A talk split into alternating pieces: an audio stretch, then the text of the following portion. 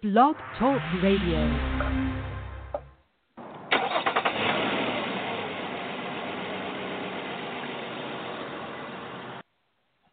Welcome to the Car Session Sports Report. I'm your host, Jarv. As always, Car Session provides a break from the monotony that is sports talk on a 24 hour cycle. So let's get right into it. I got to be honest with you, listeners, man. Summertime in sports can sometimes be a very slow time period. You know, you got to reach and grab for stories. You, you, you got to try to piece together content to put together full and thorough shows that are still entertaining. But there's that random time in the summer where content just falls in your lap. And by golly, Colin Kaepernick has provided content across all boards. Now, I know you're going to say, Jarv, you said the car sessions is the break from the monotony. I didn't heard about Colin Kaepernick. All why did I want to hear you talk about Colin Kaepernick? Well, because on car sessions we discuss what it is. You know, when I say we, I talk about myself, the host, and all the members of the Car Sessions family who are regulars on this show. We discuss what it is. We don't have agendas. We don't have angles. We discuss what it is. And when it comes to the, uh, excuse me, this whole Colin Kaepernick situation, on the surface, eye level, I agree with what he's talking about. I agree with the approach that he's taking. In the end, you have to, you know, take a stand. You just can't, you know, sit in the sidelines and hope someone else does it. You can't wait for someone who is at a higher position than you, with a higher authority than you, to step up. At some point, we the people have asked for minorities, or even in Colin Kaepernick's case, you know, a biracial person, he's still a half minority to, to step up. Because in the end, people on the ground level like myself who are nine to fivers, we don't have the platform. Yes, I have the blog talk platform, but I'm not a millionaire, you know? I don't I don't have a, a, a generated platform where I can reach hundreds and millions of people. So we need athletes, we need celebrities, we need political figures to to speak up and state the obvious. And Colin Kaepernick stated the obvious. And that's what, you know, I feel like is getting missed here. All weekend long, I'm seeing people attacking the credibility of Kaepernick. I'm seeing people trying to dissect certain words being used and and tilting the discussion away from the obvious. And I gotta tell you, I gotta tell you, it's pretty sad to see that the obvious can be tilted away. Last night on Twitter, I stated that Colin Kaepernick's approach to the situation has allowed a lot of people, millions of people, because I've been reading tweets, I've been seeing reactions, has allowed people to bury the lead. It's really not necessarily about the flag and about the military and all the other things that the media and certain people have tried to make it about. It's really about racism in America. But again, we all live we live here, continental US. We know what it is. We see the obvious. So why is it that we're we want to hold on to the flag? We want to hold on to words like oppress and veer away from the fact that what he's talking about, everything he said and all of his quotes has been ran through all the media cycles. Everything he said is 100% accurate. He's not saying anything false.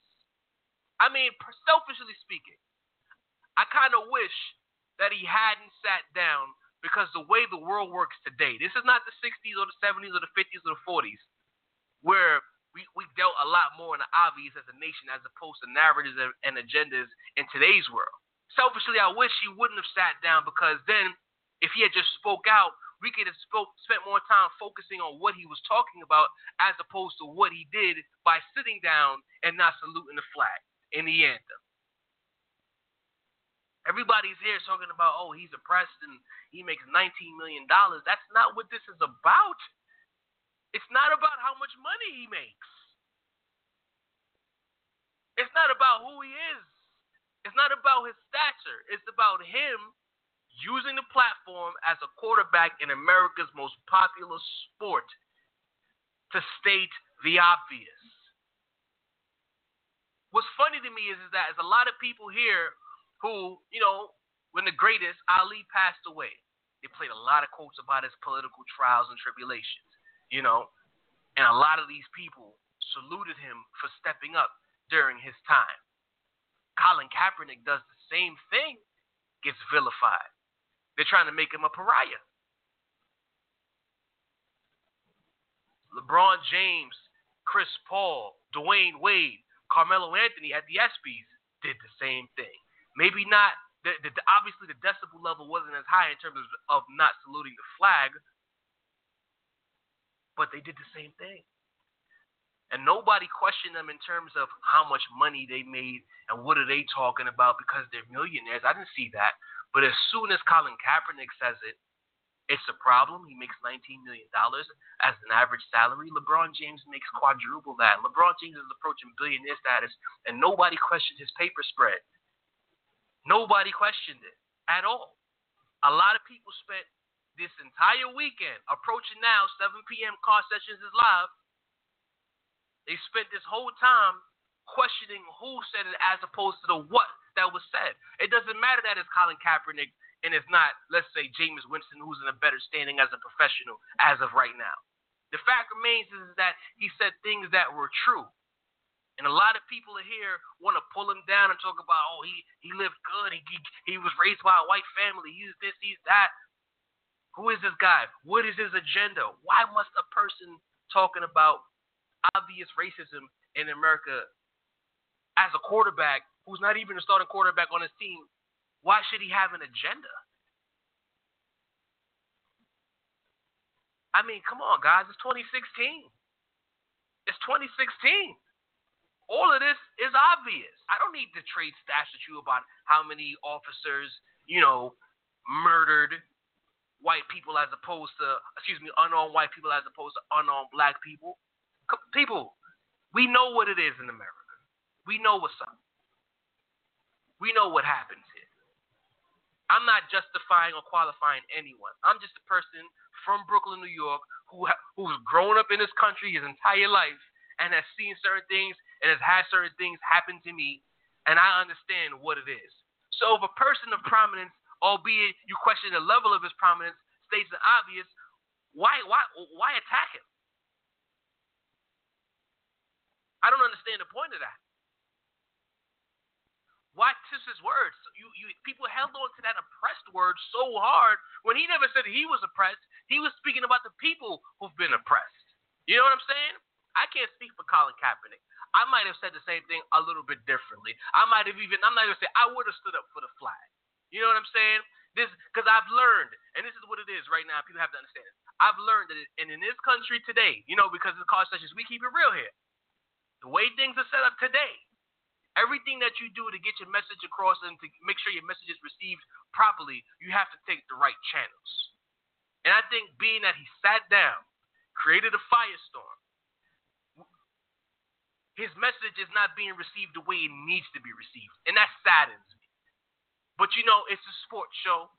I got a call coming in right now. I'm going to take it, and then we're going to veer into some AFC West preview. Let's get this caller on. TJ, I'll be with you in a minute. Call says you live with Jarvis. State your name. Where you from? Jarvis, it's me, Marcus. What's up, man? What's going on, brother? I ain't even expect to get you on tonight, man. What's good? I, I just I couldn't. I was so overwhelmed with emotion. Obviously, it was an emotional weekend. Um, my condolences go out to Dwyane Wade and his family. Absolutely. Just really tragic, you know, coming on the heels of ESPN and the undefeated hosting, uh, like town hall, quasi town hall meeting slash conference about gun violence, only to turn around 24 hours later and hear the news that we heard. Just really tragic. Um, and obviously, you know, my heart goes out to him and his family. Um, and I'm not even going to touch on Tony Romo and his his back injury and the, the state of the Dallas Cowboys. I'm going to leave that for another day. I'm going to get straight to the beast at hand, which is the Colin Kaepernick situation. Once again, I'm not going to say white America, but racist America has reared its ugly head. Obviously, this country was built on double standards. We know that. We're not the only country with double standards. Everyone has their own, everyone lives by certain double standards. But this is utterly ridiculous.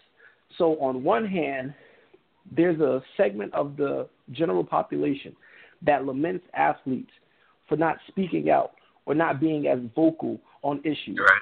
The argument goes that athletes are so removed from the average person's life because of their wealth that they can't relate or they don't have the courage to speak out because they don't want to lose sponsors or they don't want to lose endorsements. Colin right. Kaepernick sent a powerful message without even saying a word. You know, I've always been of the mindset that less is more. Think about it. What he did was essentially took he took a stand without standing. And then, and if you think about it in a literal sense, it's really crazy that by him not standing, which I've had confirmed sources, well, according to the media, he's been doing this all preseason. It just so happened right. that this game he was captured, and if you guys go on www.ebony.com, your um, listeners out there, I wrote a piece on it, and in the piece I wrote, you know, the snapshot of him on the bench alone, like that that that snapshot of him by himself, is often synonymous with people who take right. the stand or take stands similar to ones that he did. They're often left alone. Yes, they're often left alone to defend themselves and to defend their position. Now, in his teammates' defense, he didn't inform them of what he was going to do, but he also said he didn't feel obligated to. So I'm not sitting here trying to make it seem like they left him hanging or they ostracized him or ridiculed him. I'm not trying to make it seem like that at all. But just him by himself on the bench while everyone in the stadium, everyone on that sideline was standing, sent powerful messages. And it's crazy because it's like you're free so long as you don't go against the status quo, so long as you don't go against the grain, so long as you don't buck conventional wisdom. Conventional wisdom says you live in America, you're an American citizen, you show respect to the flag, to the country, things of that nature. However, him being biracial, he had the eyes, he had the privilege of growing up seeing the world through both sides, the oppressor Right. and the oppressed side. Who are we to criticize him because he identifies more with his oppressed side? Mind you, stating nothing but facts. You know, people say, "Oh, well, why he didn't? Why why didn't he stand up and do this years ago?" You know, gun violence or blacks have been being killed by police officers. You know, for a while now. Why did he choose now to do it? I don't know. Everyone has different boiling points. Everyone has It does- it- their minimum it- it- limit of well, what he can take. it really doesn't matter when. The fact remains is that it's happening. And just talk about ulterior motives. In the end, regardless if he's a starting quarterback or not, he's risking everything by doing this. Like he he can get ran out of this country. He can be vilified. He can be blackballed by the NFL. Like he's putting it all on the line right now in the preseason. I don't understand why nobody's even taking that angle. Everybody's looking at motives and words that was chosen. The fact remains is he could probably not start a game in the NFL ever again, all because he chose to state the obvious and do something that a lot of people don't agree with.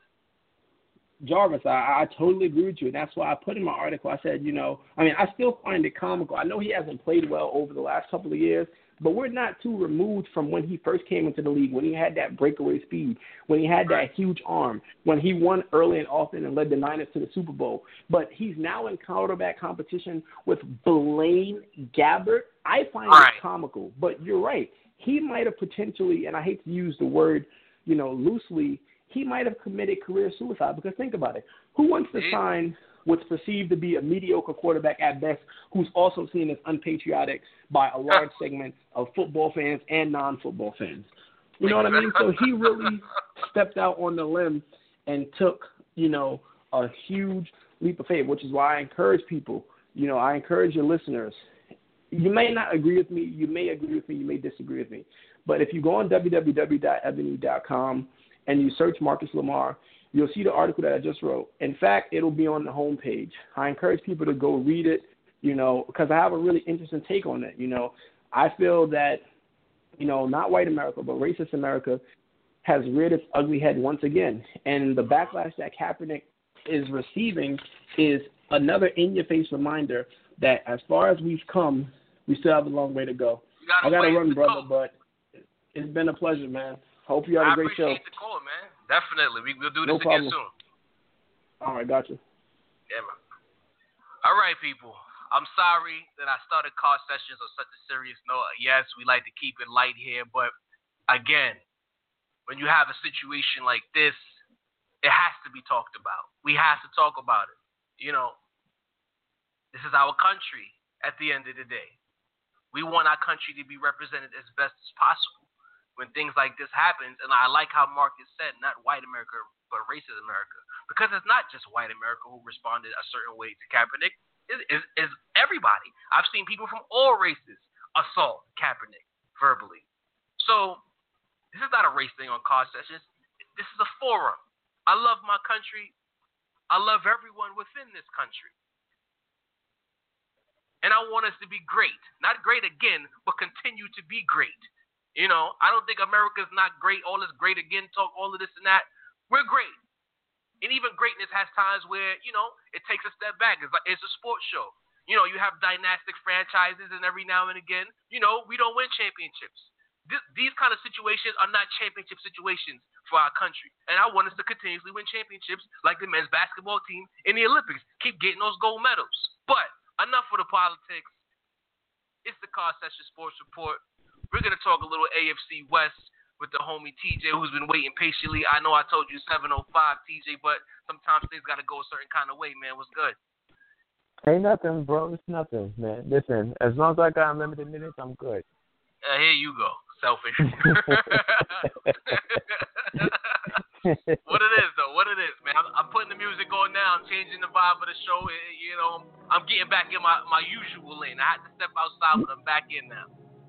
No, I appreciate that we, that you touched base on that because I totally agree with a lot of the points you guys made. And that they're not gonna go in depth about it, but like sometimes a voice needs to be heard, and that's all it is. Is a non. You cannot hear the voice, but the message that was relayed, and it should be heard regardless. That's it. That's it. All right, TJ. AFC West. Where would you like to start, sir?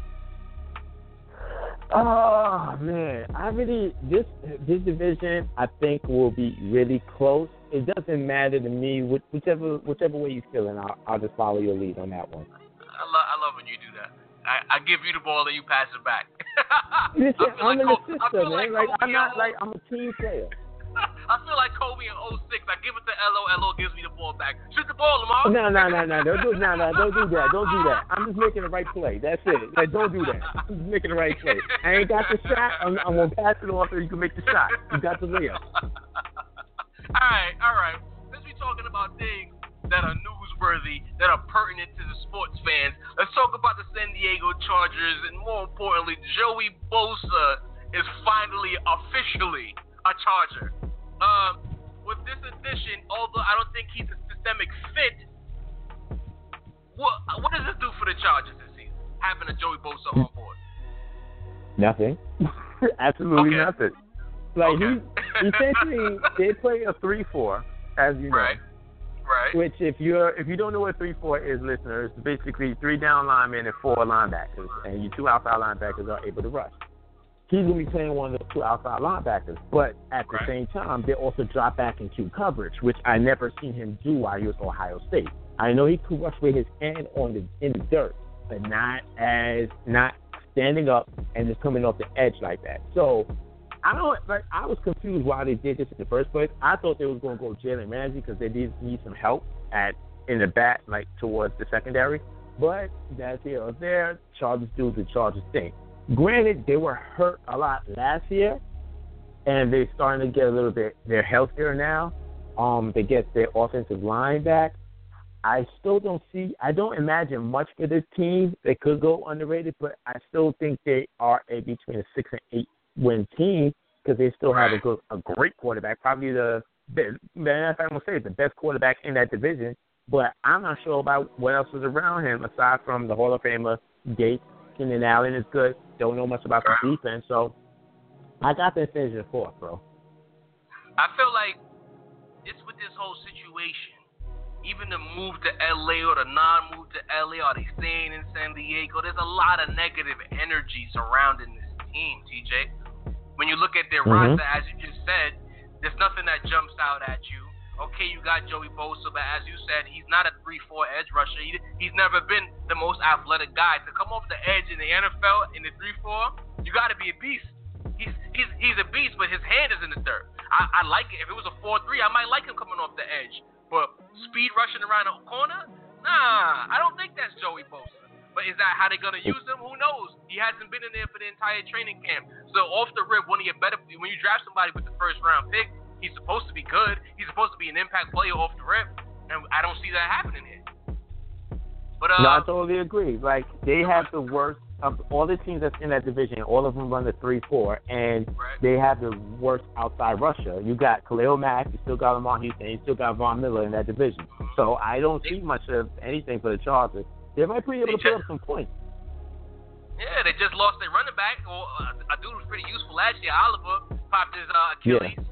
We don't know what my, to expect from Melvin Gordon in the second year. I'm not really sure about him. What's up? Well, yeah, my UB alum, uh, Branden Oliver. Hopefully he gets back into the field next year and everything. But like Melvin Gordon looked pretty good so far. Uh, hopefully he could stay healthy Danny Woodhead is a, still a weapon coming out the backfield in terms of on passing situations.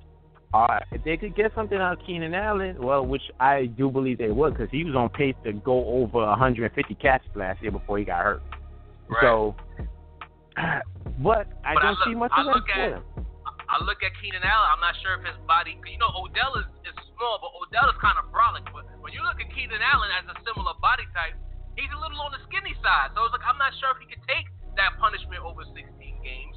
We don't know if the quarterback is regressive because Philip Rivers did look a little average last season. Their defense is, is pretty much a shoulder shrug. So it's like this team is a strong last place. I agree with you, TJ. I don't. I think there's three other teams in, in the AFC West that will be in a discussion in terms of postseason and being an upper echelon team. But the Chargers are just going to be watching. The Chargers might go 0 6 in their division this year, honestly. Hey, listen, I that's totally plausible. I wouldn't put it past them. Um, I forgot who they got to play the AFC South too as well. Uh, yeah, I don't buy too much. And both you and I are pretty high on a couple of teams in the AFC South. Right. Um, they still got to play the NFC South, being with the Panthers in there. Like mm-hmm. I got them. They could, like I said, this division might be closer than what people think. I'm just gonna put the onus on the shoulders of Philip Rivers just because he is still a perennial top top ten quarterback in this league, right. and you can't put right. nothing past a top ten quarterback. But aside from that, like I can't buy too much into it. So that we both agree on that, surprisingly.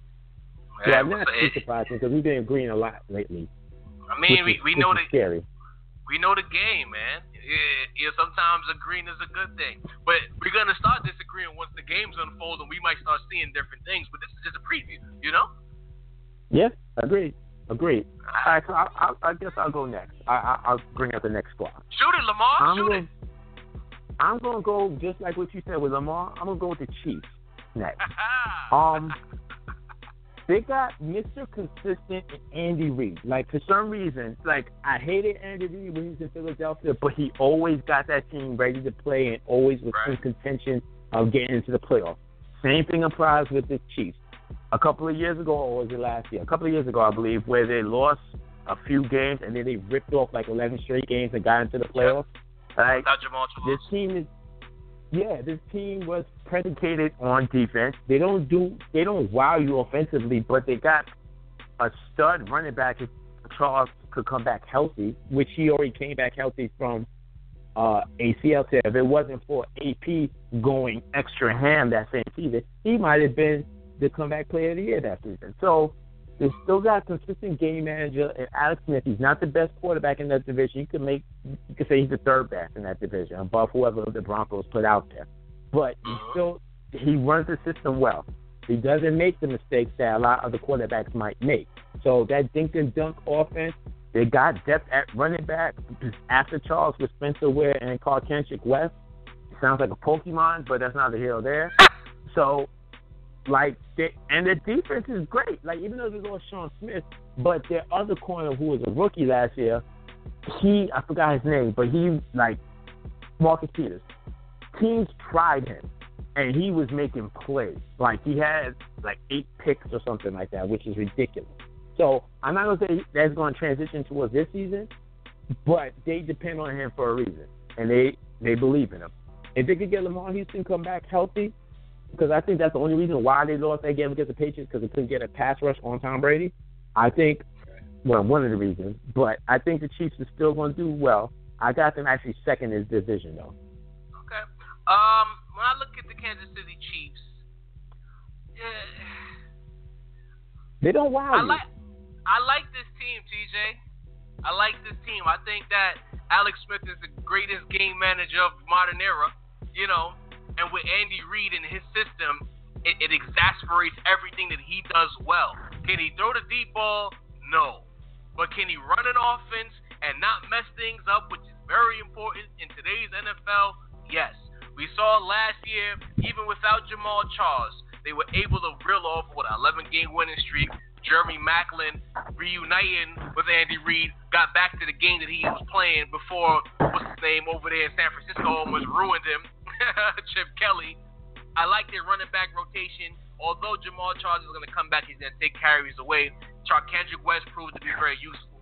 Spencer Ware proved to be very useful. Travis Kelce is a very useful tight end. The defense is nothing to sniff about. I'm a little worried about Eric Berry. He didn't get paid the way he wanted to get paid. That could cause some issues. Is he going to play well? Is he going to keep being that anchor in the secondary? But if everything goes well, TJ, if everything goes well, and I'm I'm gonna I'm gonna lean on the, on the side of going well, I had this team winning the AFC West. I can yeah. see that happening. I'm not. I can see that happening. I'm not going to put that against. Of like they've been in there the past what the Cleveland playoffs past two seasons. Like like I said, Andy Reid is the model for consistency in terms of at least getting in the playoffs. Even though he only made the Super Bowl once, and that was the only reason why he was out in Philadelphia. I still feel like if he was in Philadelphia, he would still be a threat, and with whatever transition of quarterback or whatever, he makes things happen.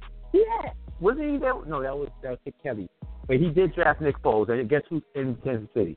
Nick Foles. Hey, I'll even argue that if they would have kept Andy Reid, with the way the NFC is kind of broken down, they could have probably stuck a, another Super Bowl appearance in. You know, maybe last year would have been them instead of the Panthers if they kept the band together with uh, Shady McCoy and company. Who knows? DeSean Jackson, Jeremy Maclin. They had a squad, TJ. We're Giants fans. You know what that team was about. They could have, uh, if not a Super Bowl, at least another NFC Championship game appearance. They could have snuck something out there. I like Andy Reid. He has that stigma of not being able to win the big one, but I like the vibe that that's over there in Kansas City right now. They impress me a lot. But as you just said, if they don't have a pass rush, that could be the one thing that could ruin everything. Because as you said, that playoff game against Tom Brady and company, Tom Brady was chilling. His uniform was clean. They need to find a way to attack. That being said, I like them to win the division. I believe that the Chiefs, the Chiefs are the team to beat coming out of the AFC West. It's not. I'm not having them run away with it, but I believe that they'll win about 11 games. I, I feel like 11 games will be enough to win that division. Hey, listen, I got them second, so I do believe in this squad. I could see them winning 10 games, maybe 11, quite possible. I think it's going to be a battle with them and whoever I have at first. So since right, I cool. went, I let you go ahead and pick the next squad. All right, we got a call on the line. I think I might recognize the number, and if it's who I think it is, this will be the perfect transition. But let's get him on. Okay. I think I know who that is. I think I just seen him on Saturday. Yo, Raider Dre in yeah, the house, I knew man. It. I knew it. I knew it. I recognize the number. I'm like, this look like Raider Dre. Yo, we let, let, let's Yo. transition right into it. This, you know what? I'm not even gonna speak, bro. This is your team. You've been itching to talk about the Raiders. Go ahead, man. What, what you got? Yo, bud? um, I gotta agree. I got Kansas City coming in first. You know what I mean? I'm gonna go. I'm gonna go with the Chiefs. Um, my Raiders has shown me nothing on defense in the preseason. Now, I, I hope we're using a vanilla scheme and we because we played Tennessee in the season, so we really ain't want to show them everything we got. But they scored 27 points without punting before they punted, 27 in a row. Okay, so my offense was clicking. I'm not worried about the Raiders' offense at all. I'm worried about that defense. We spend money on defense in the off season. Uh, we got some, you know, young freaks called Joseph. We signed Sean Smith. You know, so I want Malcolm Smith is here. We got Bruce Irvin you know, I just want to see us apply pressure to the QB. And if Mariota is eight for eight with 108 yards on his first eight passes, I got a problem with that, man. Honestly. So with that being said, I got my Oakland Raiders at like a nine and seven. If we exceed my expectations, I'll take the ten and six. You know what I mean? I don't Okay. see 11 games in my forecast yet until next year. You know, the defense remains suspect to me. Until then, I got to go be in a wild card squad, straight up. You know, you know what, man? I feel like the, the main position that your defense is missing to really go to that next level is middle linebacker. Like, I don't, I don't recognize any talent at that position. I agree. It's Ben. It's Ben Heeney. It's Ben Heeney. He worked hard. He's a, he's a he's a little Sean Lee like. You know what I mean? Um, he has to show me. We didn't spend no money and get a middle linebacker at all. We did not get a middle linebacker, and that is a problem for me. But my secondary was terrible also. So you know I got to be able to stop the run first, apply some pressure. We can do that. You know with Right. Khalil and crew. You know we can apply pressure, but stopping the run and stopping the pass, man, that's a problem for us, man. That's a problem for us. And I ain't see no So- difference in the preseason. TJ, what say you, man? I'm gonna go the complete opposite way with you guys. I got the Raiders finishing first for this division. Now, with that said, they do have uh, a good amount, a vast amount of quantity of pass rushers. You forget they have Aldon Smith. If he could stay out of trouble, Aldon Smith, uh, let's not forget who he was a few years ago. Like he was one of those pass rushers you would consider like with Von Miller as the best pass rusher in the league. So if he could still tap into that, they he could get after the quarterback just like Mack, just like um Bruce Irvin. I do like Malcolm Smith as a linebacker. I think the issue might be at D tackle or nose tackle. You have to be able to plug up the front nose stop stop the run. I do like um uh, what's his kid name? The strong safety you just mentioned later, Dre. I do Karl like Joseph. him. Karl Joseph. I do like him playing that strong safety spot. They got a good amount of corners. I do like Anderson. I do like um Sean Smith. It's just a matter of applying pressure. That offensive, that We got Reggie offensive side of the ball, You know, we got Reggie they'll be good. What you said, Dre? About that pressure, I agree. That pressure is stopping that run. The D tackles have to step up. I need Mario Edwards Jr. to get over his injury and play ball like he did at the end of the season. Uh, you know, we did sign our O line now. What I do want to speak about is our O line and a young man named DeAndre Washington. Okay? Okay. Um, Right. DeAndre is going to be a major weapon for us this year. Okay, Jack Del Rio, you know, believes he reminds me of MJD. When I watch him play, he looked like a little Maurice Jones. Drew on the low. So, like I said, the offense is not going to be a problem. We're going to move the ball. We're going to our, our tight end on the low, Hurricane, Clive Walford. He's going to shine too on the low. Um, the O is not the problem, man. It's the defense, man. Honestly, it's the defense, man. And until that D is right, I can't put us above Kansas City. Kansas City No, I- has better I- defense than the Oakland Raiders, man. No, I, I Yes, got you on that one. I just want to put it like this, though. I think the fact that the Raiders coaching staff is made up of players that actually like been in the trenches and gone through everything. Mhm. I'm saying that play that coaches that haven't played the game don't know the game. But I, to me, it's a little bit of a difference to it- being able to relate with players and what they're going They through. they can with- relate with the rah rah and getting them amped. For example, we got Ken Norton Jr. Okay, yes, he showed me he gets us amped up, but you got to show me scheme, man. You got to show Right. me scheme. You got to show me we blitzing off the corner. You showing me Uh-huh, we showing uh-huh. different fronts. We walking up in that three four. We backing out to that four three. Like what are we doing? You, he he has shown me that he gets the dudes rah rah. He gets them amped up. You know what I mean? He he he gets them charged up. They be fired up you know, but the execution and the scheme and the defensive play calling is still suspect to me on the Listen. defensive You know end, what? and that's Ken Norton Jr. That being said, I have the Raiders finishing third.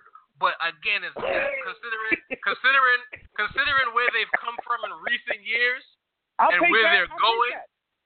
I'm cool with that. where they're going, is it's third with the arrow pointing up. Because Yes. all these yes. things you're saying are true. Because if they had a, if they had a better D coordinated scheme, they could hide the fact Yes. that their middle linebacker is lacking. You could move guys Yes. around, use some of your more talented linebackers like Irvin, like Mack. You can Yep. use Mac in a multitude of ways. They don't do that yet. So until they do that, I can't put them at that position just yet. So this is third place. They they'll be like an eight and eight, nine and seven kind of team because they're gonna score. Yeah, yeah, yeah, they- yeah. We were seven and nine last year. We were seven and nine last year. So I'll take I'll take nine and seven, eight and eight. Yeah. They're gonna score. Yes, they're gonna score a lot of points, but will they be able to stop people from scoring? And that, and from what we've seen, I can't. I don't. I don't trust them to play enough defense. When you have a team like Denver, you have a team like Kansas Right. City who do a little bit of both. You can't. I can't put the Mhm. Raiders in front of those teams just yet. And I'm an offensive No. guy, but I don't think. The, I don't think this is the the elite level New Orleans Saint offense that is completely unstoppable. Not yet, at least. But they'll score no. enough to make things interesting. I absolutely agree. Just look at the Tennessee game. If you want to really see horrific defense, like I said, the almighty Tennessee Titans scored 27 in a row before punting. Okay, and my starting D was out there for the whole first half. Okay, Mariota was un- unless the Titans offense is real like that with one receiver. I Okay. don't think so. Exactly, exactly, exactly. My point exact. Okay, okay, fellas. Rated trade. Thank you, Dre. we'll- we'll- Appreciate it. We'll talk to you real No soon, man. doubt. I'm, yeah, uh, uh, holler back at us after week one. Let, let's talk some more. Oh, you know I will every every week. Got you, man. I won. Last but not least, TJ, defending The Super Bowl Super Bowl champ. champion, Denver Broncos. You have the Raiders in first place. I believe you had the Chiefs in third. Is that what I heard right? No, I got the Chiefs in second. I got the So Broncos the finishing Broncos third. in third. So the Broncos are not making the playoffs based on your assessment. It's possible that they can make the playoffs. There could be three teams Okay. coming out of that division and everything. When we do our final like wrap up of everything, we can go from there. Um, they are basically shopping Sanchez after he just signed. They lost Peyton Manning. They lost Brock Osweiler. They did sign Russell Okung on the line, which probably helps the line out a little bit, but Okung hasn't been Okung at the past couple of years. Not sure what CJ Anderson is. He did play fairly well. They still got talent at the receiver spot. That defense is still going to be great. I'm not even going to deny that. Uh, you got to see how they play without um, Malik Jackson in the middle. Um, it's time for Shane Ray to step up and become more of a volume kind of player because Ware is not going to be able to be. I think he just get older, so they're not going to let him play as much. You're going to have to let Shane Ray get in there. I just have questions about the quarterback, and to me, this is probably the this is the worst quarterback in the division, regardless. Um, like I said, but you still got Demaryius out there. When you have Demaryius and you've got Emmanuel Sanders, you can still make plays. But uh, will they be able to and still have that that DJ. potency on on on D? TJ. A few Yeah, times, a few times on car sessions, you know, we've been doing this preview. I've had to ask you the question of who's that? Who is Trevor Siemian? I, I never heard of him this this season. Man. Where did they find him? Is he a created player? Where did they find this dude? Is someone playing real life franchise mode and made themselves and put them on the Broncos? Who is Trevor Siemian? I don't know this dude. But, but, and this, and this is where you and I differ. They basically had a corpse playing quarterback much of last season. That's they, funny. they, they, they had Brock Trashweiler play a couple of games. And all that being said, this team with that phenomenal defense won a championship. And, and of course, yes, they had players, but more than anything else, the Broncos used to scheme the hell out of people. Their schemes, it was hard to deal with them because they game planned beautifully. I don't expect that to change. They lost a couple of talented guys, but in the end, the key components of their defense, along with their D are all in place. I think this team is going to finish in second place, even with me or you playing quarterback, because it's already been proven that they can play with a cast member of The Walking Dead and win a championship against the best team in the NFL who only lost one game last year. So, with that being said, I think Trevor, who the hell is that, Siemian, will be enough until my man Paxton Lynch is ready to take over the reins. Somewhere around week seven or eight, I think he'll take over, and, and they'll be in second place. I believe they'll win ten games, ten and six. Denver Broncos. I could see that happening. That defense is still should still be pretty good. I I don't know if they'll have that little bit of a Super Bowl lag coming off of that season if they're not going to be able to Right, get up for the games like how they how they should. True. Um, True.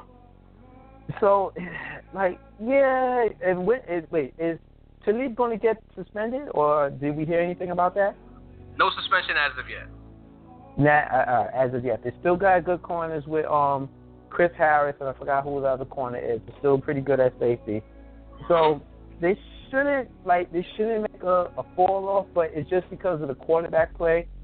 When teams start to like actually game plan for him and get like footage on him and see how he actually what mistakes he makes, that would be my all end all thing, right? And see how they Well, play from there. I think when we had did the draft show, I I, I was I think I had liked Paxton Lynch, and and I, and I think that they might have stole one in Paxton Lynch. I think the two best quarterbacks that come out of this draft won't be those two dudes that got drafted at the top. It's gonna end up being Dak Prescott and Paxton Lynch in the end. And I think that I think that Lynch once he gets a starting job, he'll be better. He'll be better than whoever that dude is, Trevor Siemian. And and the, the Denver Broncos will be okay. I don't think they're division winning okay, but they'll be okay in terms of. I think they might be able to sneak into the playoffs as a wild card. It'd be a very dangerous wild card at that. Yeah, no, I could totally see that, but I'm just nervous for them for the lag. Um, not too many teams still go back to back in terms of Super Bowl. Seahawks, I think, was the Yeah. last one to do that.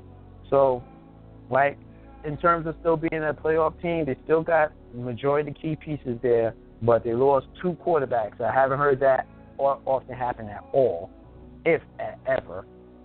Right. Just it's just a matter of seeing what that what Trevor, I don't know his name, Siemian can do.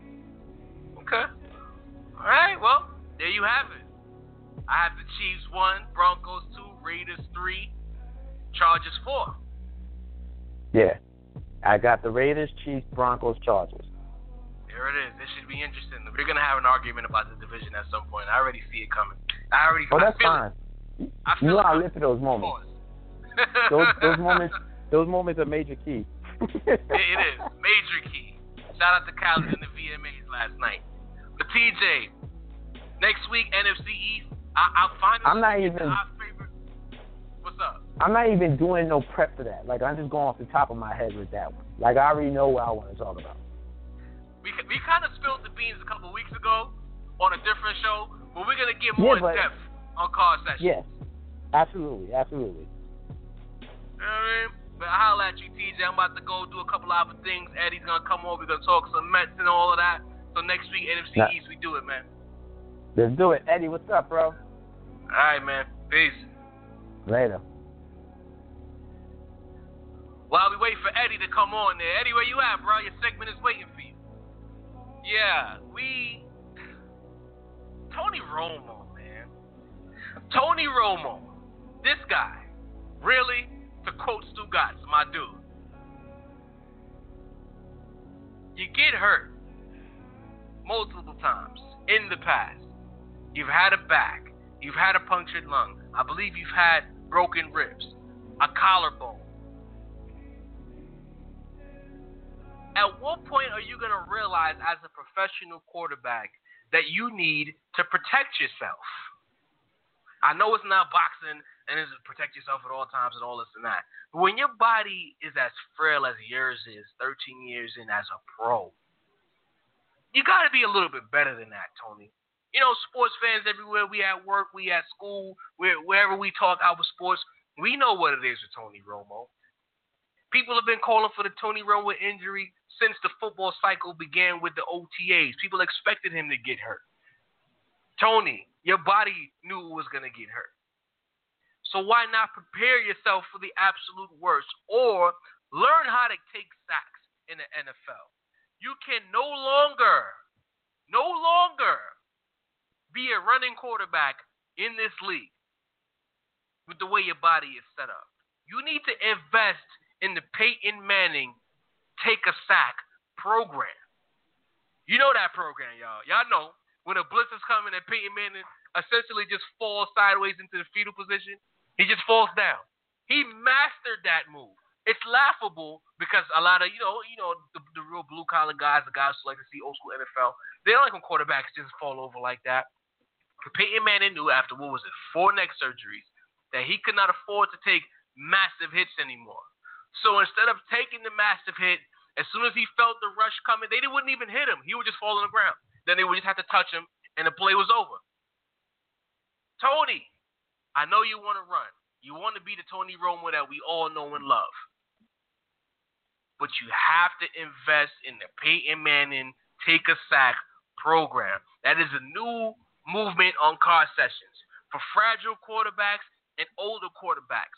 The Peyton Manning take a sack program allows you to fall down on the ground. This game protects you, by the way. You can barely touch the quarterback. So all you have to do, quarterbacks, especially you, Romo, is fall on the ground, fetal position, get touchdown, and that's it. All right?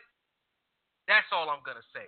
As for this whole Ezekiel Elliott going to the to the weed shop and you have other people in the media stay off the weed and all this and that. I read the tweets. I'm at work, so I don't watch his first take. But I read the tweets, I see the clips. At some point, we have to stop talking out of both sides of our mouth when it comes to marijuana. It's legal in certain states. So if he was in a legal state and he went to a dispensary, why is his news?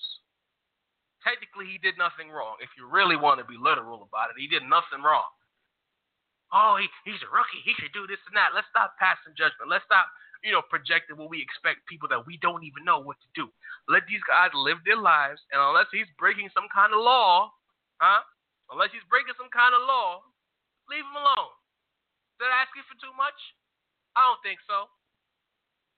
But Eddie's on the line. We're gonna get in this Met segment real quick, real, real, real quick. Let's get him on the air. Eddie, welcome back. For having me on. Yes, yes, yes, yes, yes. Fire Terry Collins. I'm just gonna get that out the way right now. Now proceed. What's going on, Ed? Well, you know, here watching Mets and Marlins. You know, okay. uh, Mets are looking to uh, rebound from yesterday's defeat. Ugh. Ugh. You can't win them all, Ray. You can't win them all. You know, a can- would have been can- nice, but you know, I mean, we talked about this earlier in the season. It's all about taking series, and you know what? The Mets have done exactly that. I mean, if you remember their last road trip, it started. It was a disaster. You know, they lost Okay. two out of three to the Diamondbacks. They lost the first two games to the Giants, and what happened? We all thought that the season was over. Eddie, listen. I hear you, bro. I hear you. But right now, at this point in the season, it's not April. It's August. It's approaching September. Winning series and all of that sounds really good. But when you're in a playoff race and you have to sweep a team like the Phillies who are playing out the string, you sweep them. I don't want to hear taking series because we lost that game, right? And we lost space between ourselves and the Pirates. The Pirates are now a half game out. We're supposed to be trying to. We have to leapfrog two teams. It's not like it's just the Pirates are chasing. We're chasing the Cardinals. We have to leapfrog the Marlins and the Pirates and the Cardinals to get that wild card position. Cannot give You're away. right. You cannot give away games. Terry Collins with the. I understand guys are hurt. I respect that. But why in God's name would you have Jay Bruce and Granderson batting back to back? Why in God's name would you put our worst reliever in a bases loaded and no out situation? Ansel Robles has statistically been our worst reliever in August. He's been giving up everything. I saw the numbers this morning. It's ridiculous. Terry Collins and his game management, I've had enough of him. I, I, I almost want the Mets to miss the playoffs so he can get fired. I mean, hey, you know what? I, I I can't disagree with you on there. Like, you know, it's, it's been an it's been an ongoing thing all season. You know, Terry Collins is just not a great X's and O's manager. But you know what? He really didn't have much to work with yesterday. You know, Cespedes is still dealing with the quad issue. It's probably you know something that they're gonna have to manage into the end of the year. You know, Neil Walker. You know, he's had a little bit of a back issue. It's something that he's had. You know, going back to his days with the Pirates. So, so that's two big bats. You pretty much were playing without your three and four hitters yesterday. You have a rookie pitcher who was pitching really well, but they he uh-huh. left him in there just a little too long, you know? As usual. So As yeah, usual. you're right. but you know what? I mean, you know, these uh the remaining seven games are quite, you know, for with the Marlins and stuff. And they got four games against the Marlins, and they got three games against the Nationals. I mean, you know, so far they're what? They're they're two and one in this homestand. You know, an eight and two homestand would look really good for the Mets. You know, seven and three at worst. Uh, I need, you know what it is? I agree with you, but when those eight wins come, we need teams in front of them to lose, and you cannot make bad managerial decisions that cost us games during a wild card race. I have had my fill with Terry Collins. Terry Collins is entering that realm of Tom Coughlin for me, where I just absolutely loathe the coach, no matter how good the team might be. Yeah, he's getting there. He's he's getting there for me, bro. It, I, I I can't deal with it. But again, I'm staying the course with the Mets. Like I said to you last time you were on, I believe we're gonna make the playoffs. I think with all the tribulations that the Mets have gone through to this point, I fully expect us to make the playoffs and become war hardened because of this season and because of what we went through a year ago in the postseason. The teams don't want the Mets to make the playoffs. All things being equal, nobody should want to see the Mets in the playoffs if they were to get there. No, ab- you are absolutely 100% correct. If the Mets make the playoffs, and right now they're probably going to have to go that wild card route. You do Absolutely. not want to see a Noah Syndergaard. You do not want to see a Jacob DeGrom in a one-game playoff. You know, with everything that they went through last year, getting to the World Series and whatnot, you don't want to, just like in the American League, you don't want to play the Kansas City Royals in a potentially one-game playoff. You do not want to see the Mets in the playoffs this year. Um, b- before I wrap up the segment here, I wanted to ask you about the AL wild card. I feel like, strangely enough, the AL East is just floating under the radar here. Like nobody's talking about the fact that they have three teams separated by two games in the division. I feel like the AL East, with all our Met talk, we talk about the Mets, but who thought the AL East would be the best division in baseball coming into the season? That's my question to you. How impressed with you are? How impressed are you with the AL East right now? I'm in, I'm very impressed. You know, you look at um, you know, obviously you got Toronto that has barely a one game lead over the mm-hmm. Red Sox, you know what I mean? Their mm-hmm. pitching has mm-hmm. been outstanding this year. They have one of the best offenses in all of baseball. Then you got the Red Sox, which have the best offense in baseball. They have three legit MVP caliber players with Big Poppy, with Mookie Betts, with um, the shortstop uh, Bogaerts. Um, and then let's not forget about Pedroia. You know, um, you know David Price. You know, after a tough start, you know he's come around lately. You know the ERA is slowly getting under three. I mean, well, actually under four. Um, you got the Yankees though. You know they had a little bit of a fire sale for the first time in like what ages, 25 years, and they're still in it. You know, they're only two and a half games in a, in the wild card. You know, they're probably not going to have enough to win the division. But then you got a guy in Gary Sanchez who comes up and he's hitting monster home runs. You know. Sure So, indeed. and then you got let's not forget about Baltimore. You know what I mean? You got There you four go. teams neck and neck. But I think when it all comes down to it, I I think the I, think the Blue Jays. You know, last year's experience. You know, them winning the AL East for the first time in 23 years. Them making it all the way to the ALCS. I, I think they're gonna, you know, I think they're gonna win that uh, division, and you got the Red Sox. They'll, they'll definitely win one of the wild card spots. True indeed, and if they make it, I don't think that my man Bautista's gonna flip any bats. he doesn't want to get a right cross Well, across the chin You would, you, you you would hope not. But just like I mentioned a few, just like I mentioned a few minutes ago, man. I mean, if the Kansas City Royals can make it, you know, they just had a string in August where their relievers threw 41 consecutive scoreless innings. And mind you, they're doing this without their uh, best relief pitcher, Greg, um, not Greg Holland. Uh, what's the what's the closer's name? Wade Davis. You know, Mets Yeah. fans don't like hearing that name. You know, end up uh, striking out Wilmer Flores in Game Five. One of the best All relief right, pitchers all in all of right, all baseball. He's been, you know, he's been he's been hurt for the majority of the year though, and they just continue to win. They still have suspects starting pitching. Their their opening day third baseman has been out for most of the year with a torn ACL, but they're still right in there. Listen, I'm telling you, don't want to see the Royals in the playoffs. You don't want to see the Mets in the playoffs. All right, Ed. I just want to say the streak continued. Your your glorious record went to six and one. It was a beautiful weekend for us at Citi Field. You know, I think we we brought some. I think we should have went. One of us should have went to the Sunday game. Honestly, You know, I felt like you're absolutely left, right. If one of us would have been in the building at the stadium Sunday afternoon, the Mets would have swept the Phillies. So you know what, Met fans, we're sorry. We're sorry. It'll never happen again. We apologize. Fire Terry Coughlin. Uh, Terry, see, I'm about to say Terry Coughlin. I'm, I'm still mad at Tom Coughlin. Fire Terry Collins. I don't care. World Series or not, get him out of here. I'm sorry. It's like the right. Fire Terry Collins. I get him out of here. But Ed, man, I appreciate you next week. Hopefully, i- if work allows, we'll do it again, man. Absolutely, and hopefully a week from now, you know, the Mets have just completed an eight and two homestand. You don't want to Yes. talk to me if the Mets only went five and five or six and four. Let's just hope for the best. Uh, Yeah. let's just Yeah. hope for the best, and hopefully by the ne- by the time we talk next week, you know, uh, Degrom will be back in the rotation. You know, um, hopefully he pitches well against the Nationals, and uh, yeah, Cabrera back in the lineup, Walker back in the lineup. The, the Mets A team is still a pretty damn good team. Let's not get it confused. That's all I'm gonna say. you're absolutely right. Until next week, guys. Up until then, until next week, my friend. Let's go Mets. Let's get it. Transitioning on to heavy show. I've I've gotten a lot in here. Um, I wanted to talk about John Wall. A week ago, he made some comments in relation to Bradley Beal getting that extremely ignorant contract, saying that he has to go out there and earn it.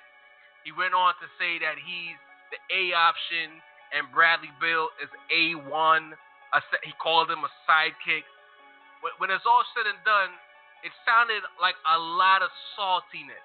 From the block, it sounded like a lot of hate coming out of John Wall's grip. Apparently, he, he spoke about James Harden's contract as well, or just the money that was going around and the money that he's not available to get as of yet because he still has two years left on his deal. And you know, because the NBA, that's that's the block sport, and a lot of us on the block in, in these neighborhoods, we look at those kind of comments and we call out, we call it hating. John Wall sounded like a world class hater, sounded salty that his sidekick is making maybe double the money he's making, and had to, you know, basically measure himself in front of the media to show that he still was the he had the, the heaviest swing, for lack of a better word.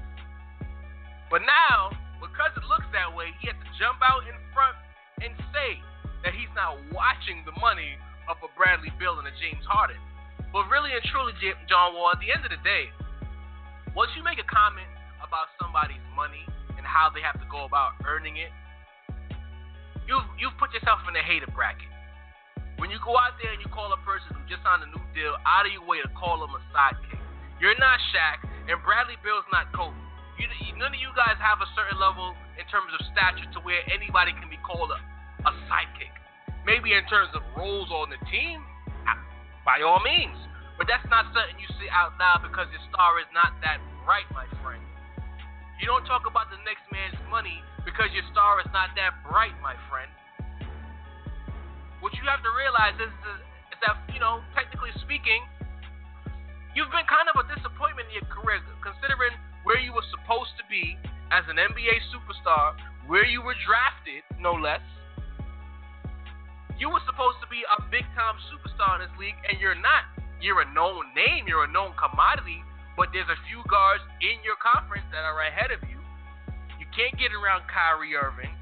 Isaiah Thomas has more name recognition right now, and not because he shares the name of a former NBA great, but because his game, you know, puts him in a position to where you have to put respect on his name. So you should not be out here making any kind of comments. Really and truly, we should not have heard from you at all this offseason. I'm not trying to railroad you, John Wall, but I'm just trying to say, considering where you are and where you aren't, from a playoff run to no playoffs at all, you need to, to take several seats, improve your game, give your man a dab on a new contract, and tell him personally now you have to earn it. Letting that camera or that microphone get in front of your mouth and make the comments you made, put yourself in the hater bracket, and really and truly, you were a hater. You were salty about that. So, you know, I would have respected you more if you owned it. So, that being said, after these comments come, you tried to retract it. I, we shouldn't hear from you until media day for the Washington Wizards, really and truly. I want to circle back though before I wrap up car sessions my man William is about to come on. You know, I'm, I'm kind of tired here. I have to take a breath right there. Yeah, okay, now I'm good.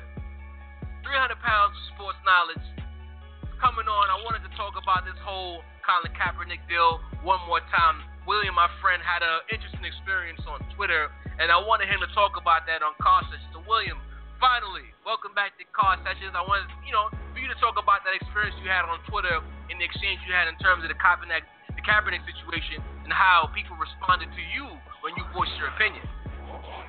Well, I mean, how's it going, man? First and foremost, man. Um, Good, hope good. everything's going well with you guys, man.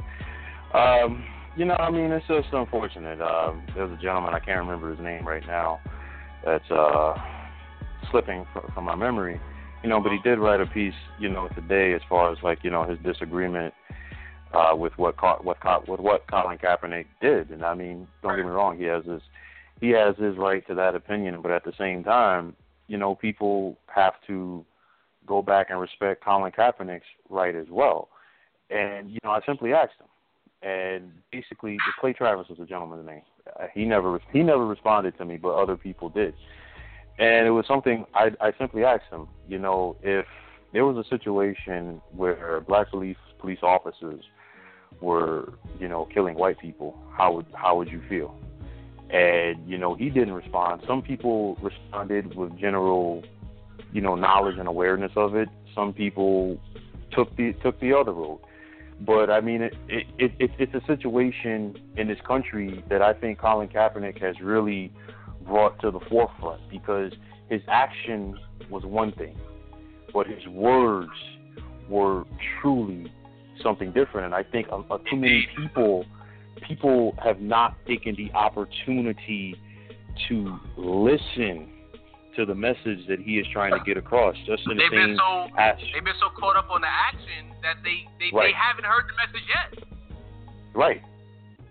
And I mean, maybe, just maybe, this could possibly get people to realize, well, you know what, this guy's coming from some place on this. I doubt it's going to happen, but I mean, it's, I mean, it's, it's to me, I think it's really mind-boggling because he's not going out there and really trying to disrespect the military like a lot of people are trying to insinuate that he is. That is not. That is the furthest thing from the truth. He's talking about the adjustment or injustice rather, where police are killing unarmed people and then they're basically walking scot free.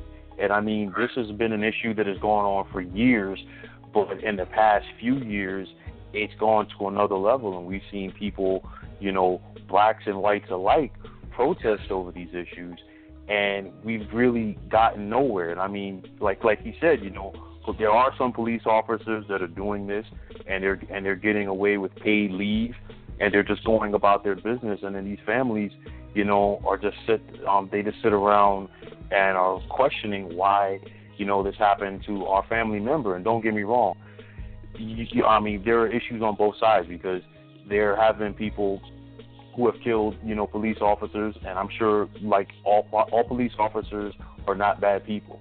And you know, these people like the officers that were killed down in Baton Rouge, Louisiana, or whether it be the police officers that were killed in Dallas. These these guys more than likely, you know, were hardworking people. They had had families to go home to, and they had families to support. But I think Colin Kaepernick, you know, he had the guts to do what he did because a lot of people, there are a lot of people out there that probably feel the same way that he does, but they just did not do the stance that he that he did, and he took he took this stance knowing that there's a possibility that he could have career genocide over this, but he still did it. True indeed. Yo, you know, I wanted to get you on. I'm glad that I did because it just goes back to what I was saying earlier about the fact that beyond the action, and like I said on earlier, selfishly, because his message is so powerful, I wish he hadn't sat down because it allowed people to bury to leave. They, they wanted to focus on him sitting down so much that they didn't really care about what he said. So selfishly, I wish he would not have done that because people are disregarding the obvious. Colin Kaepernick has not said anything that was new. My issue here is that he's saying the obvious and people are, are nitpicking around the periphery as opposed to dealing with the obvious. They're nitpicking about what he did in terms of sitting down. They're nitpicking about his stature in the NFL, or is it or is it gender, or everything else involved. His position as the 49ers quarterback. What does it have to do with the fact that what he's saying about the racial tensions in America are all 100% factual? And that is my issue here. I feel like for us to even minutely go forward as a nation, we have to deal with the obvious that's in front of us and stop looking at whether it's reverse racism or certain things are getting highlighted while other things are not being highlighted. Let's just deal with the fact that there's a fracture and we need to heal it. That's that's where I feel needs to be. That's what I feel needs to be done in order for us to go forward. Oh, as you saw on Twitter today, it's so many dissenting views, but nobody wanted to deal with the obvious albatross, the obvious elephant right. in the room. Right. Well, if we can't I, you do know, that, how are we supposed to go forward? Well, you know what's what's lost in all of this to me, I think is Chip Kelly because Chip Kelly has basically, who the Niners head coach, has given Colin Kaepernick the platform to like speak his mind and defend himself. And remember, this was the same Chip Kelly that when he was a Philadelphia Eagles head coach, he was criticized by a lot of his black players who really were a step away from calling him a racist. And I think, you know, a guy like Chip Kelly, who knows the majority of his locker room is black, you know, has given a guy like Colin Kaepernick the opportunity to come out there and speak his and speak his mind. The 49ers organization has not, you know, turned their back on him yet. And I think the biggest uh, telling thing about this whole issue with Kaepernick is this. He said, "Listen, if any of his teammates have an issue with what he said, you know, there's listen, come to me, talk to me. You know, we, you know, and I, I, I'll I'll understand where you're coming from, and you can understand where I'm coming from. And I think that's the overall message that a lot of people want to get out there. It's not that you're out there to like disrespect somebody, but you have to understand where people are coming from. And on this issue and a lot of other issues, it's too much. It's too one-sided. People want you to respect their issues and where they're coming from, but they don't want to understand you and where you're coming from. Exactly. And with that said, I gotta wrap up this episode. That was the best way for us to wrap it up. You scored really strong right there, William. William Martin, 300 pounds of sports knowledge. I appreciate you for coming on tonight, man. As always, man. It's a pleasure, man. Be good, man. Definitely.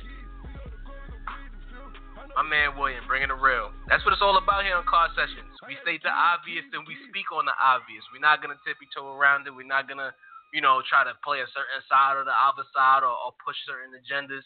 We discuss the facts as they're brought in front of us.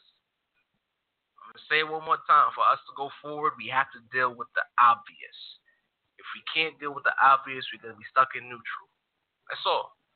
Till next time, I'm out of here.